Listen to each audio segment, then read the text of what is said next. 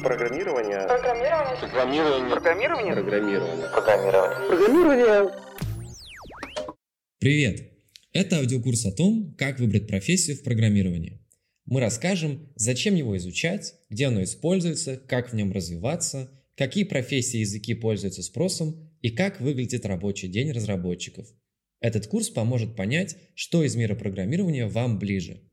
Звучит, будто мы собрались пересказывать Википедию, но не пугайтесь, это не так. Вместо этого мы поговорим с разработчиками разных направлений и узнаем все из первых рук. Разговаривать буду я. Меня зовут Валера, и я кое-что знаю о программировании. Но я не работал в индустрии и не знаю, как оно устроено изнутри. Поэтому хочу разобраться, что такое сфера программирования и как в ней ориентироваться. Первая часть курса посвящена общим вопросам про сферу программирования, а вторая – профессиям в ней. Чем они отличаются, для кого подходят и как долго нужно учиться, чтобы овладеть одной из них. Всего профессий и разработчиков, с которыми мы будем говорить, будет 6. Веб, Python, Java, C++, мобильный разработчик и инженер по тестированию. Если вы не поняли ни одного слова, это абсолютно нормально. Мы здесь как раз для того, чтобы рассказать об этом простым языком. Давайте начнем с главного вопроса. Зачем изучать программирование, если скоро и так все будут делать роботы? Меня зовут Филипп Воронов, я работаю в компании ВК, где возглавляю небольшую команду разработчиков в рамках проекта «Поиск». Занимаюсь в основном задачами, связанными с поисками, с большими данными. Э, работаю вот на Java и других вспомогательных языках. И активно занимаюсь э, преподаванием. Ну, это примерно как э, зачем э, изучать э, письмо, да, умение писать. А ведь если изучим письменную речь, мы можем использовать ее и в написании статей, книг, э, в переписке с клиентами и прочее. То же самое и программирование. Это научиться писать только так, чтобы понял тебя компьютер, что ему от тебя нужно. И в эпоху цифровизации это то, без чего вообще в принципе не обойтись. Привет, меня зовут Степа, я бэкэнд-разработчик. Сейчас пишу на Go, э, начинал с питона. Вообще программирование э, в целом, оно дает хорошие навыки, чтобы понимать, как работает та или иная вещь. Например, вот я сижу, изучаю Python. Я вот что-то делаю, у меня какая-то ошибка. Что я должен сделать? Я там беру ошибку, ее текст копирую, иду в Google, может быть, куда-то в документацию, нахожу решение, решаю. А вот у меня бытовая проблема. У меня машинка что-то, она не работает. Она выдает мне ошибку. И выдает мне код ошибки. И, собственно, я точно так же могу пойти в Google, открыть документацию, посмотреть, что там такое, и понять, как это решить. То есть программирование, наверное, вырабатывает какие-то паттерны поведения в случае каких-то ситуаций, например, ошибок, или как там решить какую-то ситуацию.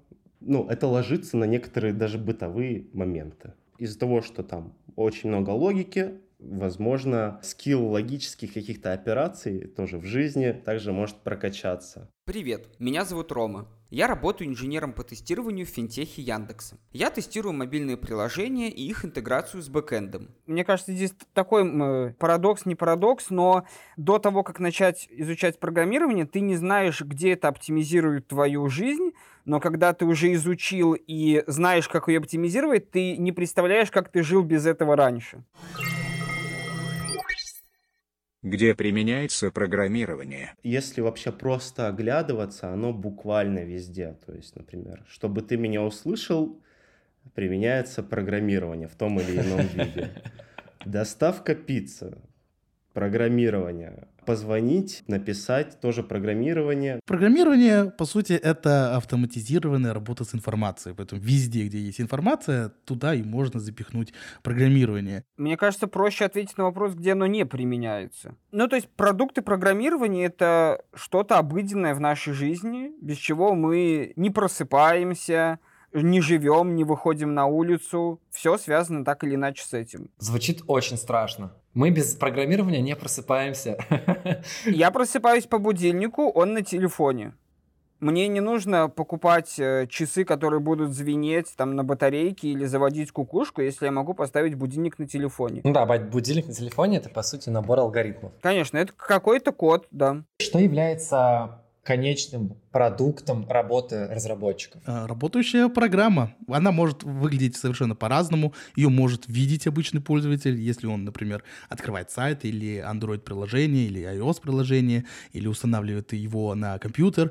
Либо же оно может быть скрыто от его взгляда и э, находиться на серверах компании и подготавливать те данные, на основе которых будет поведение приложения, которое он уже увидит. Мы, работая в IT-компаниях, не можем делать продукты просто потому, что нам захотелось сделать там какого-то классного конкурента. У Яндекса огромное количество экспериментов закрылось просто потому, что мы захотели сделать что-то прикольное, но счастье пользователя мы не принесли ни в каком масштабе, ни в абстрактном, ни в денежном. И этот эксперимент закрылся. Поэтому я стремлюсь к такой метрике. Если на мой продукт много жалуются, значит, что-то с ним плохо, значит, где-то я что-то не доработал. Итак, что я сегодня узнал?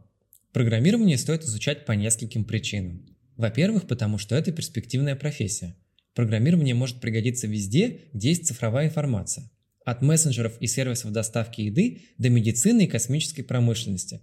А областей, где есть такая информация, становится все больше и больше. Во-вторых, потому что программирование развивает навык логического мышления, а он помогает проще и быстрее находить решение проблем в обычной жизни. В-третьих, потому что программирование – это творчество и кайф от того, что вы создали что-то полезное для других и одновременно внутренне прекрасное. И в-четвертых, программирование стоит изучать, если вам интересно создать свой технологический стартап. Без этого будет действительно сложно понимать, куда двигаться. Пока все. До встречи в следующем выпуске.